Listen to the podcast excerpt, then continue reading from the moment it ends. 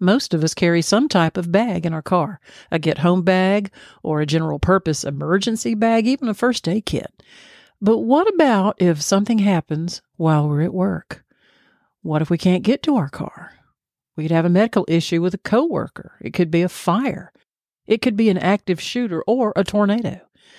What would you have that you could use? What would you be able to do? Today we're going to talk about how to prep at work.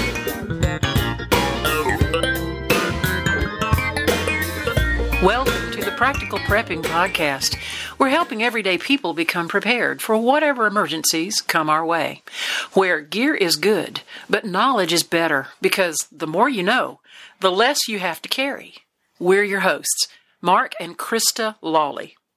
Hi, y'all. Welcome to episode 391. We're here to help everyday people become prepared for whatever emergencies come our way, whether it's a natural disaster like a tornado or a hurricane, or a lockdown, or inflation, or food shortages. You need to be prepared. I'm Krista. And I'm Mark. And today we'll be talking about prepping at work. If you'd like the episode notes for today's podcast, go to practicalprepping.info slash 391. Okay, it's time for the big announcement, the one that we've been teasing since Monday. Yeah, we teased it on Facebook, and we've actually had several folks respond and comment that they were really looking forward to it. Well, here is the big announcement. You want to tell them? The big announcement is Mark has retired from law enforcement. And this is kind of a big deal around this house. We actually tallied it up. Mark has served in uniform as a law enforcement officer in the entirety of his scope 24 years, and he has served as a first responder, which includes his law enforcement, his central dispatch, his firefighting, his paramedic, for a total of 30 years. So Mark has retired, and we are excited because now what are you going to do?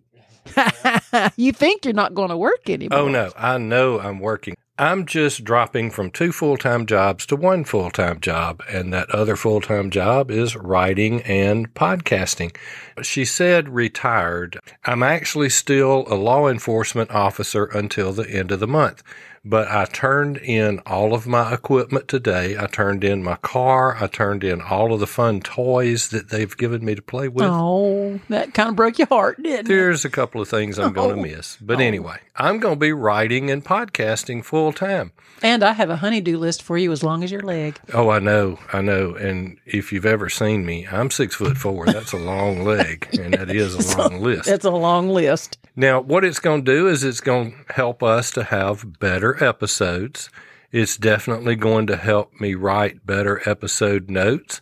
We're going to reprise the newsletter. Woohoo! And we're going to get started on our next book. So that was what the big announcement is, is that I am retiring from law enforcement and I hope you share our happiness with us. Now let's get to the episode. Well, let's get to it. Now, this episode assumes that you have a GHB or a get home bag in the vehicle if you drive your vehicle to work. But now, if you don't drive your vehicle to work, you could have a get home bag stored at your place of work. You may be one that carpools. You may take the subway. You may take the train. You might walk to work. Mm-hmm. And what we want to do is cover some items you should keep in your place of work it could be in your locker. It could be in your office. It could be in your cubicle. It could even be in your desk. But here are some things, and we're going to cover today, that we believe you should be keeping at your office. And in general, I think we're going to go down the list of things that any good prepper, whether you're new or advanced, you're going to have these on your radar. And that would be a first aid kit, your basic first aid with your band aids, antibiotic cream or ointment, some antiseptic wipes, gauze, tape, that sort of thing for your first aid kit. Yeah, these are the things that you can just grab out of your desk when you have a boo boo. Sure, I mean it's, you know, it's going to happen at work, but you know, sometimes people have severe cuts, mm-hmm. and before they can get to the emergency care clinic, they need to have some way to dress that wound, and that'd be a great thing to have. How about some OTC meds, over the counter medications? Oh, yes, definitely. I want to keep my pain reliever. Uh, some Imodium in case you have a stomach situation that just wants to let go, some antihistamine. I've kind of been hitting that here lately myself because the allergy situation in our region of the country is severe, and also something for your stomach. Omeprazole or some antacid, some Tums, Something for heart. a heartburn or acid attack. Here's another thing to keep in your emergency stash at work, and that is some emergency food and water. You know, some non perishable food items that you would normally have in a get home bag, like energy bars or some small canned goods, mixed nuts, bottled water, that sort of thing. Yeah, and you said canned goods, and in my office, I would keep things like potted meat. I would keep Vienna had little fruit sausages. cups, I had little fruit cups. Uh-huh. I had popcorn. I had all kinds of Mhm. stuff in there that I could grab for a snack. We've experienced food shortages in the grocery stores from supply chain issues. Now we're hearing from farmers how food harvests are decreasing and will likely get smaller. We could find ourselves staring at empty pantry shelves or standing in food lines. Yes, it could happen in America. That's why survival food is more important than ever. Create your own stockpile of the best selling Four Patriot survival food kits. It's not ordinary food. We're talking good for 25 years super survival food. This is that next tier level of food storage we've talked about on the podcast. These kits are compact, sturdy, water resistant, and stack easily. They have delicious breakfast, lunches, dinners. You can make these meals in less than 20 minutes. Just add water, simmer, and serve. Right now, you can go to 4patriots.com and use the code PREPPER to get 10% off your first purchase on anything in the store. They're called Four Patriots because a portion of every sale is donated to charities who support our veterans and their families. Just go to 4patriots.com and use the code PREPPER to get 10% off. That's 4patriots.com. Use the code PREPPER. Start building your stockpile today. If having crystal clear, clean water is important to you, either every day or in an emergency, you need to look at ProOne Gravity Filter. ProOne filters over 200 contaminants out of the water, including microplastics. It also filters out fluoride without having to buy an additional filter. We have the Big Plus 3 gallon gravity system and we use it daily. We can really tell a difference in the taste of our water. The tea and the coffee, everything tastes better. There is a right size ProOne gravity filter for your family from Whole House Systems right down to the refrigerator pitcher. Order your ProOne today. The link is on our website at www.practicalprepping.info. Here's one that we talked about rather extensively not long ago, and that is a flashlight and extra batteries. Well, sure. I mean, there's places at work that might be dark in the middle of the day, or you might be at work overnight.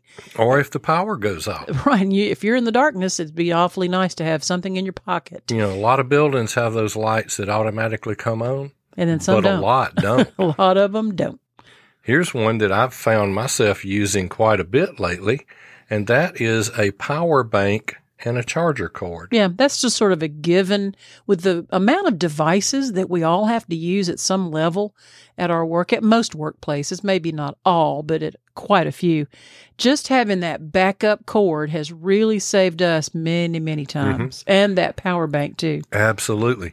Now keep a copy of your emergency contact list there in your desk. Yeah, something that's off a device. Yes, Just print in it case. out. Yeah, if, if your device fails and everything is on there, you're kind of suck. Yes, So you are. do have a printed list of your emergency contact folks. How about some personal hygiene items? Yes, like hand sanitizer, some regular tissues, wet wipes, those types of hygienic type things that would be very Mhm. helpful to have. Now that covers some of the general stuff. Now let's look a little bit at a few specific things in case of a fire or an active shooter. We see more and more active shooters and you could be cut off from the normal route of escape. Well, think about how you would escape your office. Let's just create a scenario. Let's say that you have an office with glass windows. Well, evacuating through the window is certainly a possibility if you're on the ground floor. Yeah, it doesn't work if you're above the second floor. No, if you're, yeah, if you're, uh, you know, if you take an elevator or several flights it- of steps, If you're on floor 10, and forget Yeah. this idea. But if you are on the ground floor and have a window, in fact, we'll give you a scenario. Our son in law is in a corporate office on the ground floor and he has a roller shade with a chain lift. And he has actually put a glass punch Mm-hmm. device, little tool, and he has wrapped it loosely in the chain of that roller shade. It's right there at his window. And he has explained it to us that if he needs to barricade inside his office or if he gets cut off by fire or some other type of disaster where he can't run out the regular doors, he can reach for that punch that's already there at the window. He can punch the glass and then hop right on out. yeah, it's spring loaded, and all you have to do is just put it against the window and continue pushing, and it will snap. And this is good for fire or active shooter. I mean, those are the two things that I can think of that you might not be able to get out of your office. Here's another one, and this is IFAK.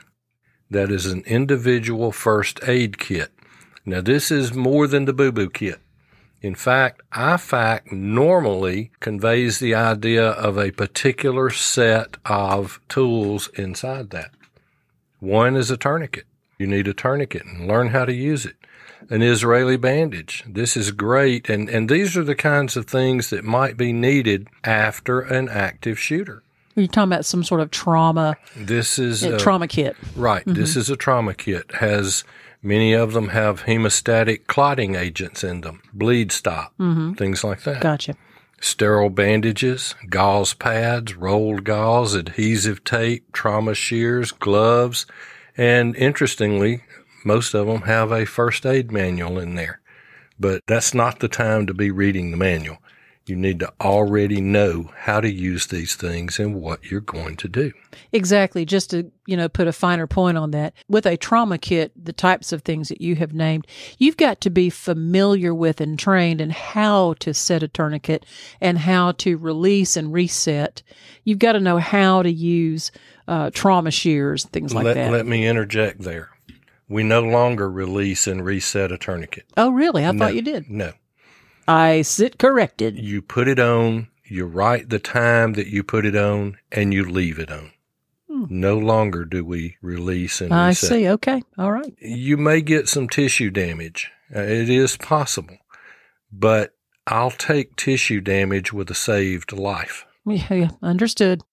Right. But I guess the point being, don't wait until the crisis hits before you Mhm. crack that manual open and start reading. Mm-hmm. Become familiar. If you're one that can step up and do a little bit more in the case of like being an on the spot medic, then you'd need to have some training and some skill. So get that.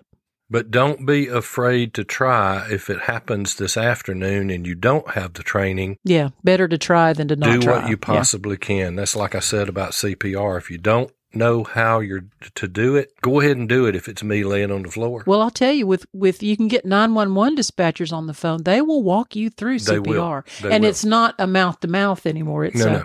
it's just hands on. and we said 911.